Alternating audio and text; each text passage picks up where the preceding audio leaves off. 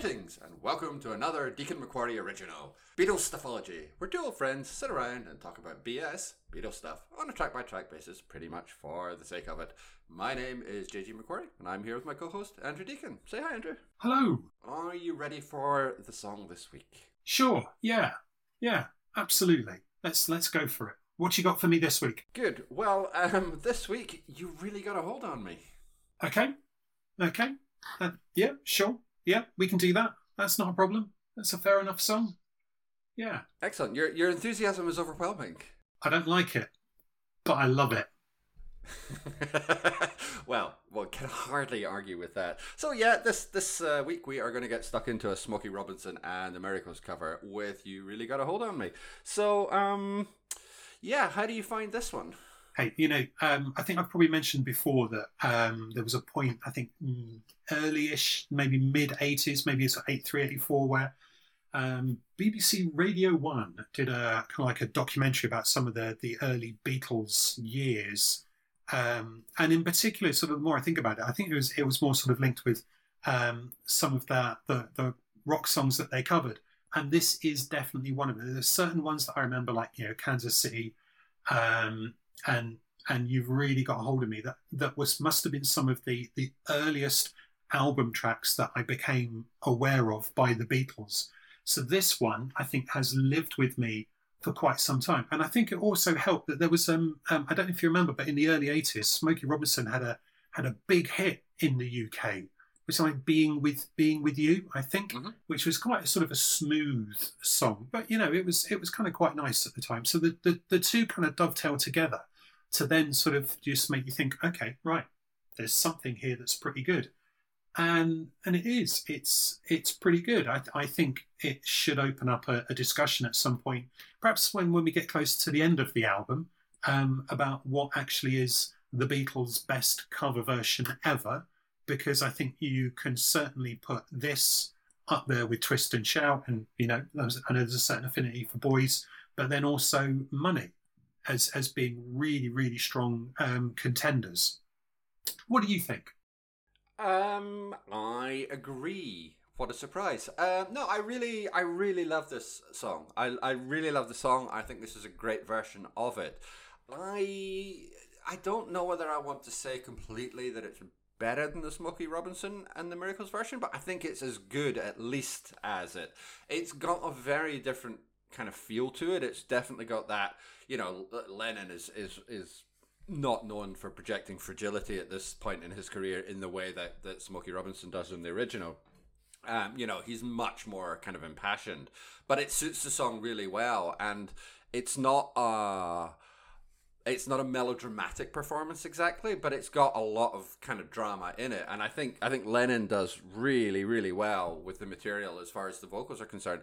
Everybody is really on top of the game though, and you can just tell that they are invested in this song. It really seems to matter to them that they turn out a great version of it. And you know, we've talked about quite a few cover versions at this point in the podcast, but it's interesting to to come to one where you suddenly get this kind of spark in it, where there's a real attempt to uh, to put you know heart and soul into into their version of it. I I really really rate this. Yeah, well, it's it's one of those the songs that sort of lyrically I think fits in with some of those other things um, that that Lennon's been singing about. There's that that you know like I can't live without you, I can't live with you kind of feel to it. That that sense that someone has a power over them, and there's almost that kind of pleading. Um, and and that snarl, it does get a good snarl across in this that somehow manages manages to encapsulate both strength and vulnerability. Sorry, I got a bit pretentious there. I couldn't help myself. um, it it really works. Um, you know, you you just sort of get a sense of someone who is desperate to project both um, that sort of traditional masculinity um, in terms of that sort of desire, but also that sense of vulnerability, um, which is kind of unusual. And you know, sort of talking about it in that way because yes, the lyrics are the lyrics are perfectly fine, but there's something in the way that he delivers them that makes them more so. You know, it is something that he brings to the song because the you know, the, the original version has that sort of soulful, heartfelt feel, but it doesn't quite have the range of emotion that this one has. Yeah, absolutely, and I, I think that kind of that lyrical kind of uh, dichotomy, if you want to put it that way, Sure. um, yeah. you know, sort of uh, badly, madly, wrong, strong, you know, want, need, all that kind of stuff. Like that, th- those are fairly simple lyrics, but they're ones which it's obviously clear that that Lennon is able to really invest in, and I'm I'm not going to get too psychoanalytical about it, but you know, he, eh, you know, his life is riven with those kind of contrasts and conflicts and and I can imagine that that is something he was well able to kind of invest in. But I can also imagine that it's a lyric that he could probably it, it probably seemed achievable it probably seemed in 1963 1964 like the kind of song that they could write it's not complex in in, in a lyrical sense and certainly nothing like as complex as they're going to go on to write but taking that kind of sort of fairly straightforward dichotomy. Um, I mean, you'll see something similar, I suppose, in Rain, where you have yeah the sun and the rain are being contrasted in precisely the same way that you have with this. So it is kind of something that Lennon will also go on to write as well. Um, but yeah, I think that gives him something that he can really invest in. And you know, we've talked in the podcast before. You said that you're not the biggest fan of, of Lennon's voice, but you you feel that it kind of really works in this one. Yeah, absolutely. It does. Yeah. And uh, okay, so I, I think my reasons, uh, I, I not trying to to you know go against the prevailing orthodoxy but when you know so many people might say oh yeah he's a really great rock singer my tendency is always then to go okay well is that true? Let's let's sort of have a think let's have a look and and then to try and come to my own judgment rather than just to go along. And and and there've been times when when you know i've not particularly enjoyed that sort of sneer uh, that sort of nasal aspect um, that that he can sometimes bring, uh, or perhaps I, I don't quite see why everybody is is fawning in the way that they are, but that's fine. On this, it, it definitely works. And, and, and just to go back to, to the lyrics, and I think it's a really good indication, isn't it, that that sometimes simplicity just works. And you know, okay, I'm I'm all too willing to take the mick out of the the Noel Gallagher school of moon, spoon, swoon uh, type lyric writing. But there are times when, even for Noel Gallagher, especially in the first two albums, it works. So you know, it, it's not just about the lyrics; it's it's about the performance, it's about the craftsmanship, it's about the the production. And and I'll I'll return to you know a point I've made you know before. To me, actually, there's there is a point where if I'm not really listening to the lyrics, it's not a bad thing. It means that everything else is working. You know, I, I'm invested enough in the song for me just to pick up, you know, a few keywords here and there, hum it along.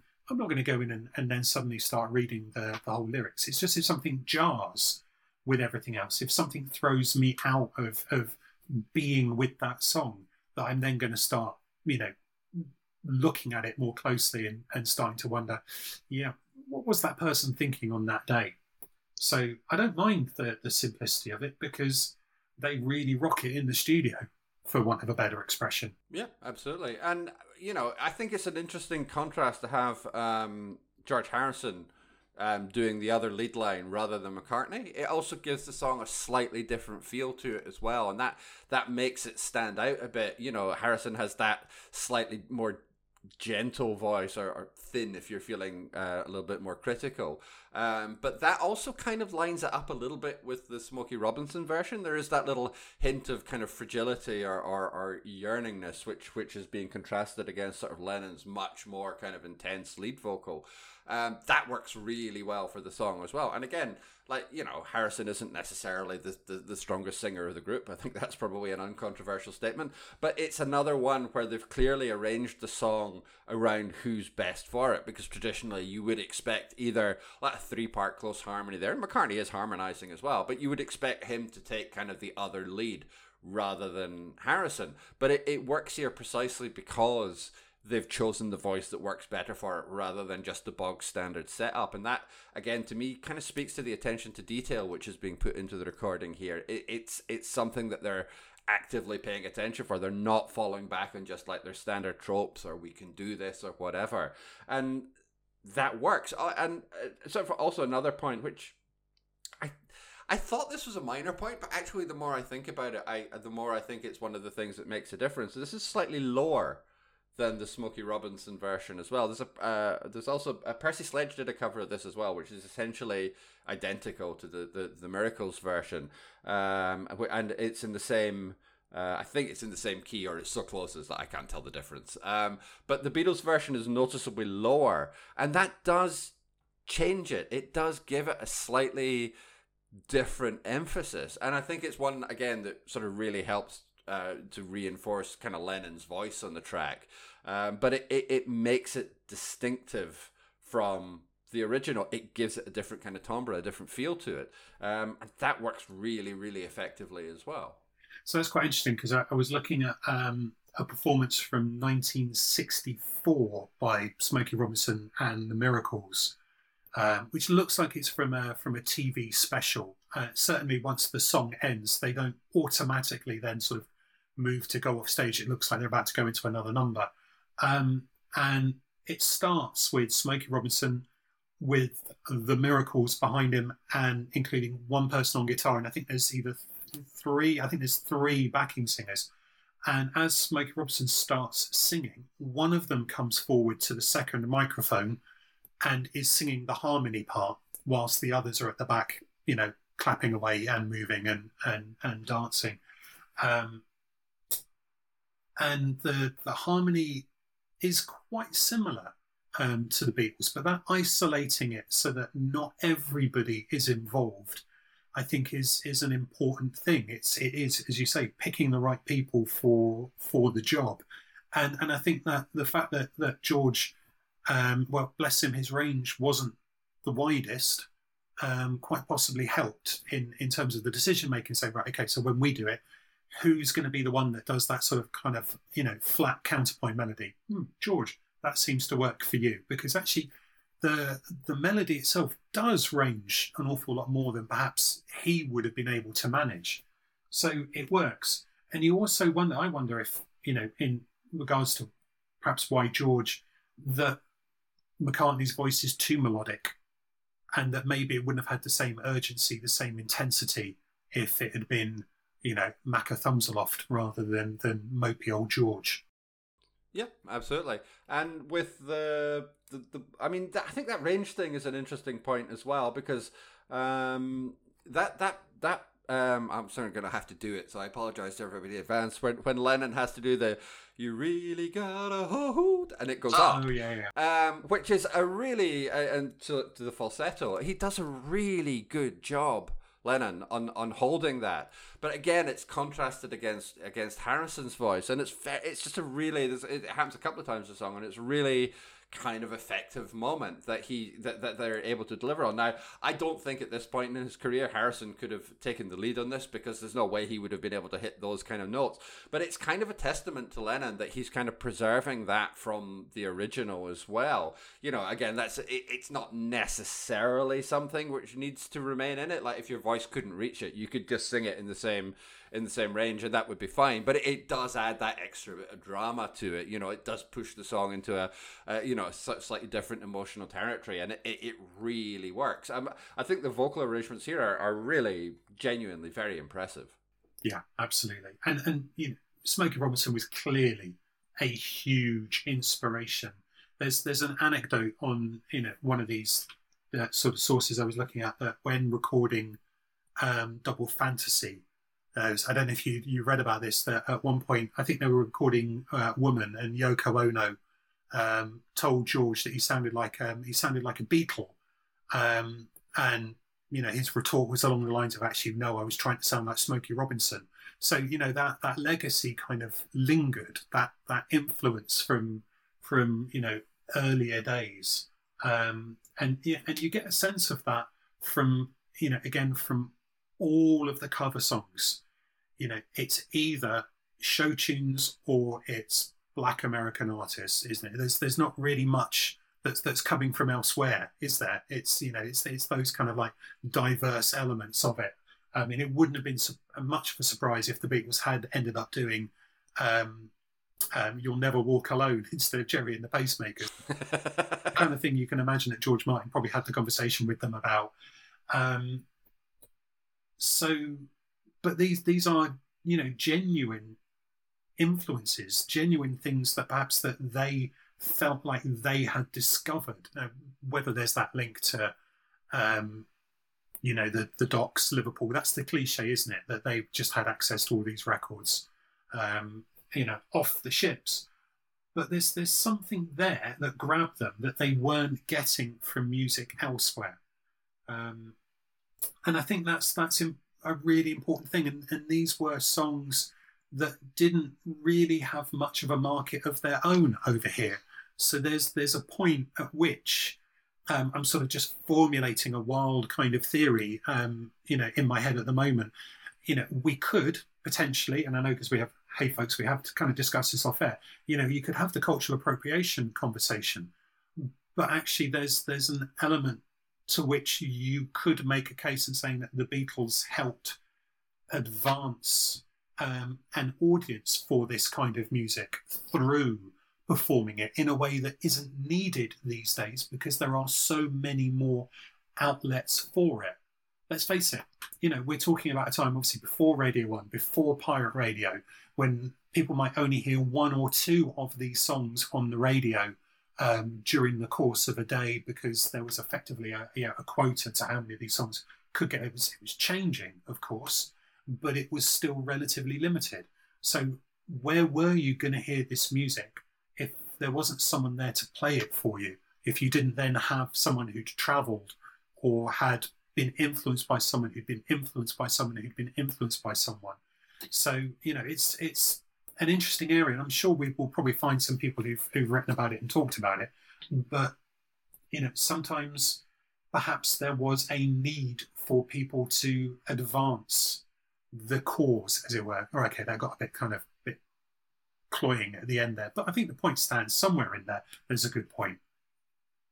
Yeah, no, I, I, I think you're right, and I think one of the ways that the um, cultural conversation has kind of moved on is that um, like you you talked about uh, sort of cultural appropriation and the idea that um, that you know you know black people's music being performed by white people uh, you know is is necessarily going to feed into that but but yeah i mean i think i think what's really obvious and i think this is i mean you know talking about you know Chuck Berry a couple of songs ago. Um, but I think even although that wasn't necessarily our, our favorite song ever, um, I think you can still tell that it comes from a genuine place of love and affection for this kind of music. I mean, when uh, You Really Got Hold of Me was released in the UK, it was a flop. It, it didn't sell, you know, which seems astonishing but that kind of music just just didn't shift. That's also true of, of virtually every other um, you know cover that we've mentioned. Yeah, yeah, yeah. Would have been a release, and even some of the some of the artists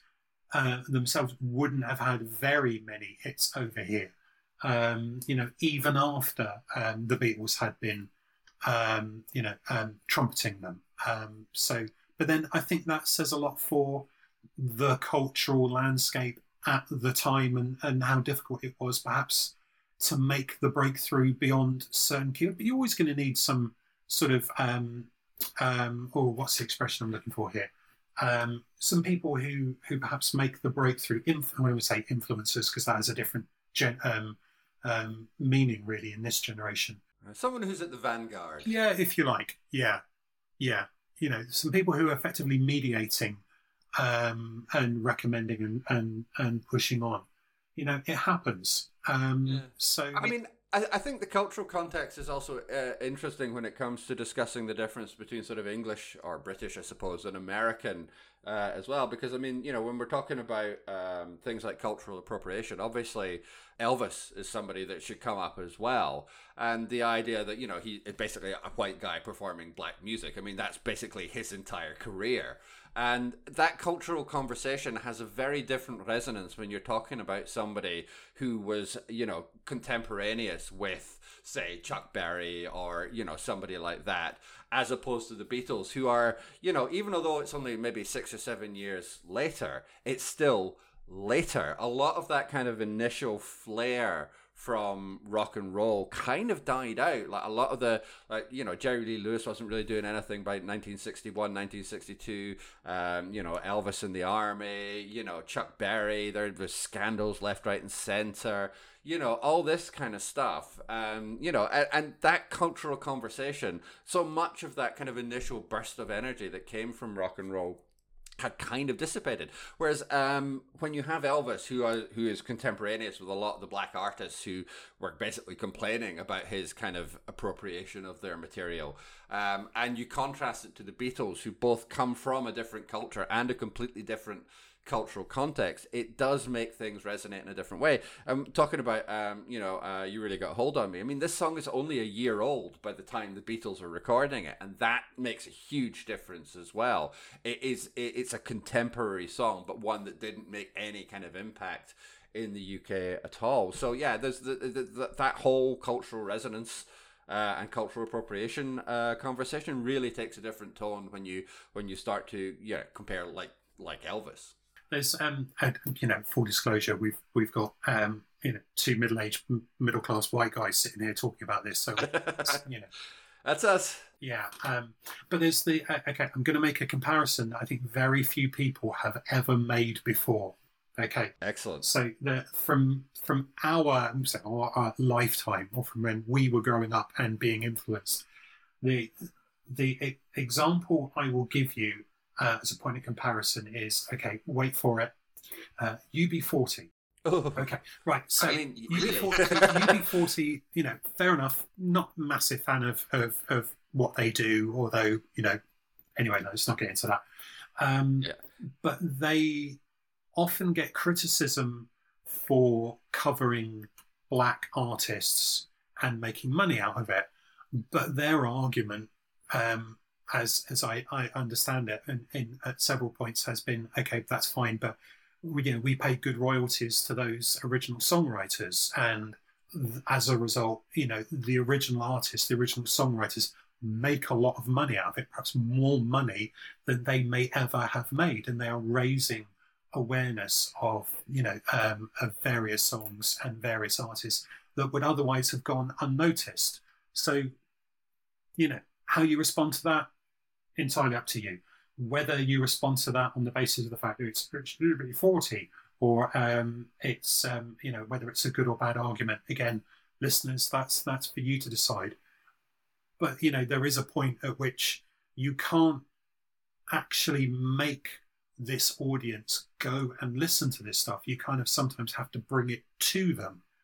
Um, because let's face it, a lot of people like listening to what they like listening to and listening to something new or change if you might if you don't mind is um is is unsettling for for people. Difference is unsettling for people. So um you know it's it's i don't necessarily think it's a bad thing.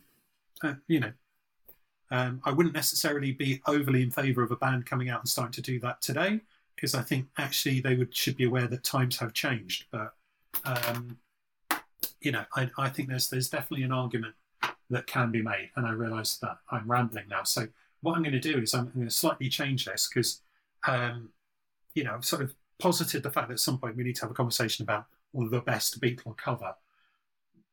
But actually, do you know what? In my mind, this is it's one of my favourite cover versions, and in particular, it's because it's just buried away on on an album.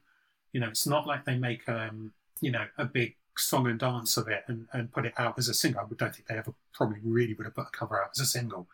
Um, but you know, there are various websites who like to collate the best cover versions ever, and I, I think that's a bit of a bit of a dodgy area because quite a lot of the songs that might get mentioned on there are obscure songs. And, I think if you're going to have a conversation like that, then you know you really need to be um, discussing songs that are well known already, or certainly by well-known artists. Um, and, and I'm just gonna I'm gonna chuck three at you. One of which I think also links in quite nicely with the conversation we've just been having, uh, which is uh, the Talking Heads cover of um, uh, "Take Me to the River." Now, I don't yes. think that's better than the Al Green version because you know it's Al Green, um, but I think it's worth mentioning at this point that it was um, a cover version that was hugely successful for them and gave them impetus at a time when perhaps they really needed it, despite the fact it's one of the you know least successful songs on the album. More songs about building and food. It's still a good. It's a good cover version. But um, so two more. I'm going to give you one. Um, well, two. Both both artists have already been mentioned. Well, one's obvious when you you hear it in a, a minute, but um, Pet Shop Boys always on my mind. Yep. That was exactly the, that was exactly the one I was going to mention as well, and I and I genuinely believe it is superior to the Elvis version oh, in every yeah. single way. I mean, it's it's phenomenal. Yeah, absolutely. And, and, and it, that one, and actually another um, Elvis cover, not a little less conversation, although I can see the merit in that argument as well. You know, it, it hits that that sort of you know mid early mid '80s sweet point. Um, and the other one, of course, would be Fine Young Cannibals, Suspicious Minds. Uh, which really really works. But the other one I was going to mention was um, was quite a straightforward one. Um, it's it's Joe Cocker with a little help from my friends. Yeah, now you see, this is this is very much where our opinions diverge because I do not like Joe Cocker's version of a little bit, uh, a little help with my friends. Not one bit do I like it, and I know that's a conversation, potentially podcast ending conversation that we're gonna have to have when we roll round to Sergeant Pepper. But uh, yeah, I see, I can't stand Joe Cocker's version. I understand the merits of it in an academic sense, but um, that's fine. That's, that's it, it does all the things a good cover version should do. Let me say it that way. It, it, it reinterprets the song. It does something different with it. It's and that's exactly what Pet Shop Boys did with with Always on My Mind, for example. Um, you know, and and you know, it gives it a completely different angle, different emphasis, different different sort of form. So it it does do that. But I won't go I won't go into too much detail in that for the time being because I'm that's a conversation we'll be having in a year or two. Um, Is it linked to the Wonder Years by any chance? it's not, funnily enough. No, no, no. I just really don't like it. Um, anyway, that's a separate question. Now, um, yeah, I mean, when it comes to like really great cover versions, it is. I mean, it is a challenge, and one of the things about uh, "You Really Got a Hold on Me" is it is a very, very heavily covered song. Hundreds and hundreds of artists have covered it, but it's also one where there are hundreds and hundreds of really terrible cover versions as well. And from artists that you wouldn't necessarily expect to struggle with this kind of material. Like I said, the, the, the Percy Sledge version is basically just a carbon copy of the Miracles version. It, it's not yeah. bad as such. It, it's just it's just the same. There's, there's no real reason for it to exist. A um, couple of other ones which were worth listening. Oh, I say worth listening to, uh, worth acknowledging the existence of might be closer to the truth. Uh, Dusty Springfield does a version of this, which is really really bad. Um, right. It just it, it's later. I think it's like early eighties. I think it's when her career was in the doldrums. So it's it's it's all cheesy synth productions, and it's it's really it's it's not it's not really it's really not good um it's it's quite bad um and michael jackson did a version of it as well which is just execrable. It's so bad. Um, and you know, I think it's fair to say that, that Michael Jackson has one or two decent cover versions to his name. That is not one of them. It's just awful. And um, you know, the idea that uh, you know like we said it's not a complicated lyric it's not a complicated piece of music in terms of the way that it's written. Um, most of the chords in it are uh, sevenths um, but there's the, it's like half a dozen chords like anybody who's been playing guitar for about three months can probably play it without really having to pause for breath. It's a pretty simple music song so you wouldn't think those kind of artists would be ones that would struggle with it and yet and yet uh, it, they, they do. So there, there is something in the song, uh, uh, uh, I don't know, an irreducible quality to it, which is is very easy to overlook. Most of the I listened to about ten or twelve different cover versions before we uh, I've done, I've done my due diligence in this one, and almost all of them are either mediocre or bad. It's very rare that you come across a cover version of this particular song which is good, which makes me appreciate the Beatles version even more than I did already. I mean, I do think this is a phenomenal cover version, but but the fact that there are so many really well established artists who just don't get it right helps to reinforce just what a good job they did with it. It's quite playful, isn't it? I think that's that's one of the things for me. I was sort of thinking about um, um, obviously, obviously, I was listening. Promise, you can, you can, you know, ask me anything about what you just said. But I was also thinking about, you know, other things that I would want to mention about this, and and and so much of it hits sweet spots for me in that that sense of, you know, um, rhythm, and the fact that we, we you know, we we get slower parts, we get you know we kind of grind to a halt at one stage. You know, with just like the, the vocals with the you know the um, um, hold me please, you know, and before we you know, slowing down entirely, um, just hold me, hold me, hold me. Piano kicks in again. You know, I love a good pause. It, so it really kind of works for me. Um, you know, so it, it goes somewhere. It's not just the same thing repeated in a slightly different way. There's there's variety. There's there's thought. There's drama. Um, you know, there's there's depth to it in in that way. Uh, I think it's quite important. Um, worth worth mentioning George Martin on piano on Yes. this one as well. Uh, really, really terrific piece of piano work from George Martin. yeah, and I, I gather um, it was the first song that they recorded for the album as well. Oh, okay. which was uh, um, quite interesting that they, you know, they did several takes, only a few of which were really usable, and then they did some some you know edits. But it's another one that they returned to a couple of times, which you know for for songs they don't care about seems to be unusual. For work songs, once they've got a workable one, that's it, done in the can, never playing it again. But they did come back to it, even apparently after they then got hold of a four track um, that John Lennon insisted on them, them, you know, having another go because he thought that that would make the difference in terms of improving the quality of the recording. Turns out he was wrong, but that's not the point. Um, so it's it's something that they cared about, and they cared about enough to include it a lot in their live set in the second half of, of 1963. Come the middle of December, it disappears again. But you know there are lots of occasions throughout 1963 where they were playing it. And and the thing that occurs to me that, that we haven't really discussed before with regards to their, their live sets is that they only really played 10 songs.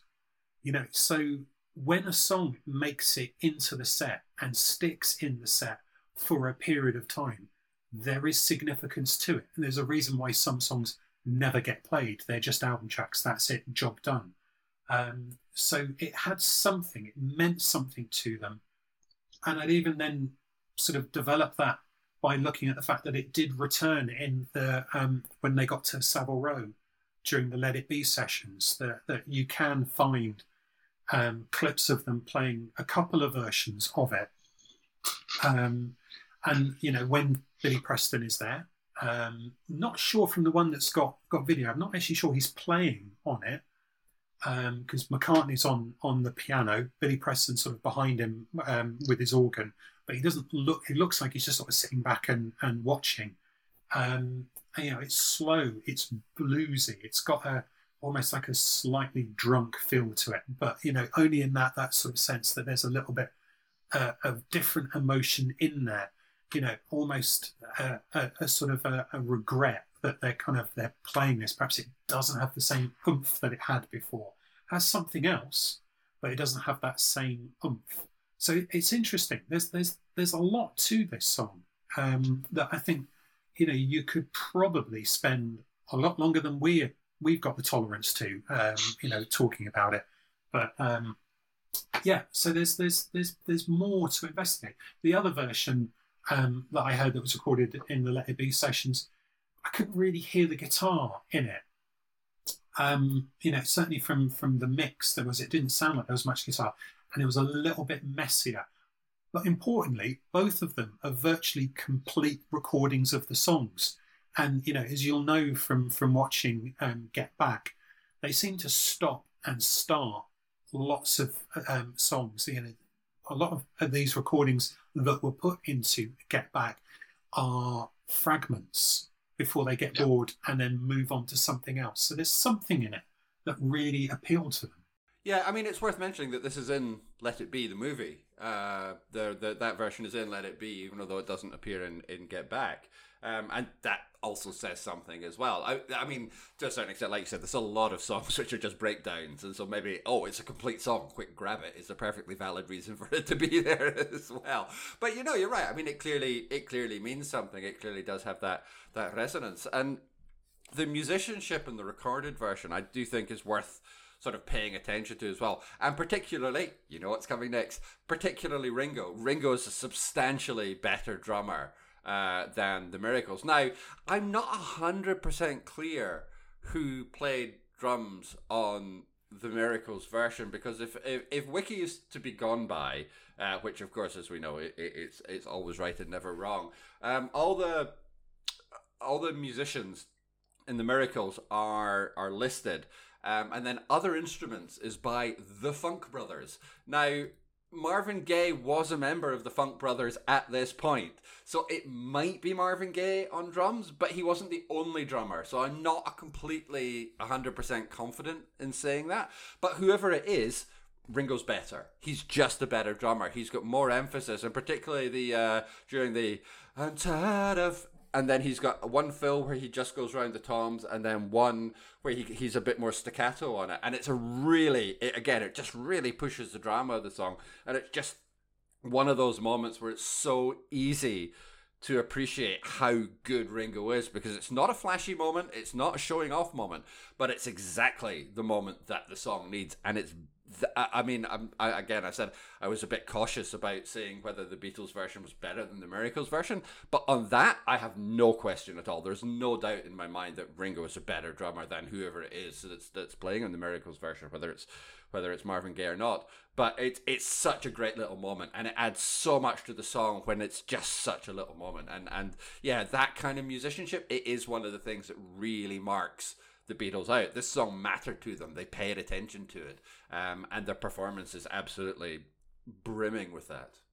I'm, I'm having deja vu here, and we, I'm, I'm pretty sure we've we've talked about Marvin Gaye's drumming um, in a previous episode, haven't we? But I can't. Yeah, we have. When was it with with um, um, Roll Over Beethoven? Yeah, it was. Yeah, it was. Okay, good. Right. Sorry, just wanted to make sure. Just suddenly had this song like, yeah, so. yeah. No, we did we did mention it before, and that's that's one of the reasons I looked it up this time is because because when we've spoken about Motown before, I said, oh yeah, that was that was that was a point that came up. Yeah, I just had this horrible feeling that I'd, I'd done some research uh, for this episode quite a while ago, and then completely and utterly forgotten it. But a few, no, no, no, you're all good. Right. Okay. Yeah. Um, yeah. It, it, apparently, it wasn't uncommon for the Funk Brothers to be um, uncredited so yeah, it's it, um, it, it's quite hard to know, really, isn't it? But um, yeah, there you go. Yeah, be be nice to think that it was. Uh, I mean, Marvin Gaye was just a, a jobbing drummer. It was the least um, developed skill in his repertoire. It was just so he could get into Motown that he did end up drumming because they needed a drummer. So that that might explain that. So yeah, he he played drums rather than he was a drummer. Maybe that's the way to say it. No, that that would be that would certainly be um, a fair a fair summary. Yeah. So yeah, it's quite exhausting when you you talk about a song you actually like. I mean, not that there's, there's that many Beatles songs I don't like, but sometimes it can be harder to draw the um, to draw the fun and the enjoyment from it, and you can sort of feel um, you know, a, a, bit like a session drummer going through the motions uh, from time to time. Um, yeah, checks notes. Right, it's going to be a while before we talk about Mr. Moonlight, so that's not too bad. No, but this album has been sort of fairly up and down in terms of its quality. So when you come across something like this. And like you mentioned, we've got an absolutely cracking cover version to come in a couple of episodes' time as well. You know, it does it does make a big difference. It it, it the I, I think like you mentioned the playfulness of this song earlier on, and I think that is actually just something that's it's worth returning to, um, because a lot of the dud cover versions just play it so straight and serious, and it loses that sparkle. But there is a playfulness, and there's there's drama, there's the moments, there's the little the little bits, and although it's different to the Miracles version. The Miracles version has plenty of playfulness in it as well. It's slinky and it's it's kind of that weird. I think it's six eight time signature, which is just just really peculiar and unusual. And uh, you know, there's lots of little playful moments in it. The stops, the starts, the all this kind of stuff, and and that that kind of infectious sort of joy in the playing, I think, just really does resonate in the Beatles version. It's it's it's really infectious, and that enthusiasm. I, mean, this is the longest episode we've recorded for quite some time, but that that enthusiasm is one of the reasons for it. I think you know, it's it's such an easy song to get caught up in. There's plenty going on. There's so much to enjoy in it, and yeah, the the fact that we've run so long on it just just kind of helps to prove that. Really, it's it, it's interesting actually that, that, when we're talking about you know this version better or this uh, version better, of course, what we've got are you know two versions that were kind of snapshots of a moment in time where these guys were were recording you know where technology was relatively similar which helps but then there wasn't necessarily the greatest emphasis on on high quality um, recordings. Um, you know and i've got that marvin gaye marvin gaye. Oh there we go. Got that smokey uh, robinson um, live version that, that that i've seen which I think is just packs a real punch. Fantastic. I, I, wish there was some recording of, of, you know, good recording of a live version that, that the Beatles did. It would be lovely to know what this was like on stage, but that's obviously lost, um, you know, forever now. Yeah, um, you know, there's that sense that the recording is the song in that moment in time, but how they would have performed it many times could have been hugely different. Um, so, you know, we'll never know. But then I think that's just a sign of a really well crafted song that when good people get hold of it in this way, sorry, Dusty, I'm not saying you're not good, um, then that actually something really powerful comes of it. Um, although that's uh, quite how I'm going to take that conversation on the next one when we've got um, I Want to Be Your Man, because. You know, okay crafted song and it's done okay by a couple of bands who've done lots of better work. There you go. That's that's the next episode done. Well, that's fair. Well, thank you, thank you for a little teaser there. That's that that's glorious. I think. Um... And actually, um, just one more thing. You, you, we've both now referred to the fact that in a few weeks, a uh, few weeks time, a few episodes time, we've got another really cracking cover uh, coming up on this album. But that's not the best cover of that song. There you go. Oh, now, now I think I know what you're referring to, but I'm not gonna I'm not gonna say anything else until we get to that point uh, in, in in in our run through. So um, yeah, I think we can we can probably draw a veil over this one for the time being and give this a score. So what do you fancy for this one? Oh, oh, good blimey, governor. Um, you know, at that point, what I really should do is bring up the old spreadsheet and uh, and and have a look and see um, what I'm going to compare it to. So while I'm doing that, why don't you tell me what you think? Well, that's fine. I shall do that very thing indeed. I I really enjoy this song. I I'm kind of I think ooh, I'm hovering between a sort of eight and a half and a nine in this one. It's it's ah mm, let me see. What did I give? What have I given eight and a half to so far, or more yet? Yeah. Please Please Me was an eight. Um, is this well? I don't know. Maybe I should go for an eight because I don't know if this is the best song we've covered so far, but it is really good. Um, ah, bugger! I'm going for an eight and a half. That's what I'm going to go for. I'm going to go for an eight and a half. That's fair enough. Um, I'm. Let's see now. See, I, I mean, I go boys seven, which is quite interesting. Um, you know, Please Trust Me seven, Twist and Shout seven, From Me to You seven. The only eights I've given so far is She Loves You and All My Loving. Well, you know, sometimes you just got to go out on a limb, and I, I will put it as the equal of She Loves You and All My Loving at this moment in time. I may go back in and change that.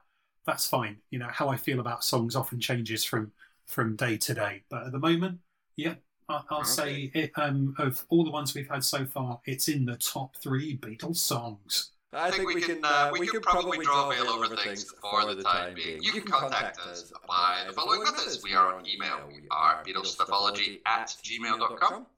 We are on Twitter at Beatles underscore ology. And at that point, I should chip in and say that I'm responsible for the underwhelming Twitter presence that we've got at the moment. And, you know, hopefully by the time this goes out, um, you would have seen slightly more development. So please do, um, you know, jump on the old twits and and and and see if I've managed to engage the audience in a in a better way. There you go. I've committed to it publicly now. Right. Well, we have that recorded, so yeah, there's no escape for you now. Excellent stuff. um, you can also find uh, my, more of my writing at my blog, which is at www.jgmacquarie.scot. Please like, rate, and review us on whatever podcatcher you're using, so that more people can find the show. And please do whatever people do on Twitter to help with that as well, because I believe that's a thing. Next episode, we are going to be covering I Want to Be Your Man. And as always, we hope you're going to join us for it. But until then, keep listening.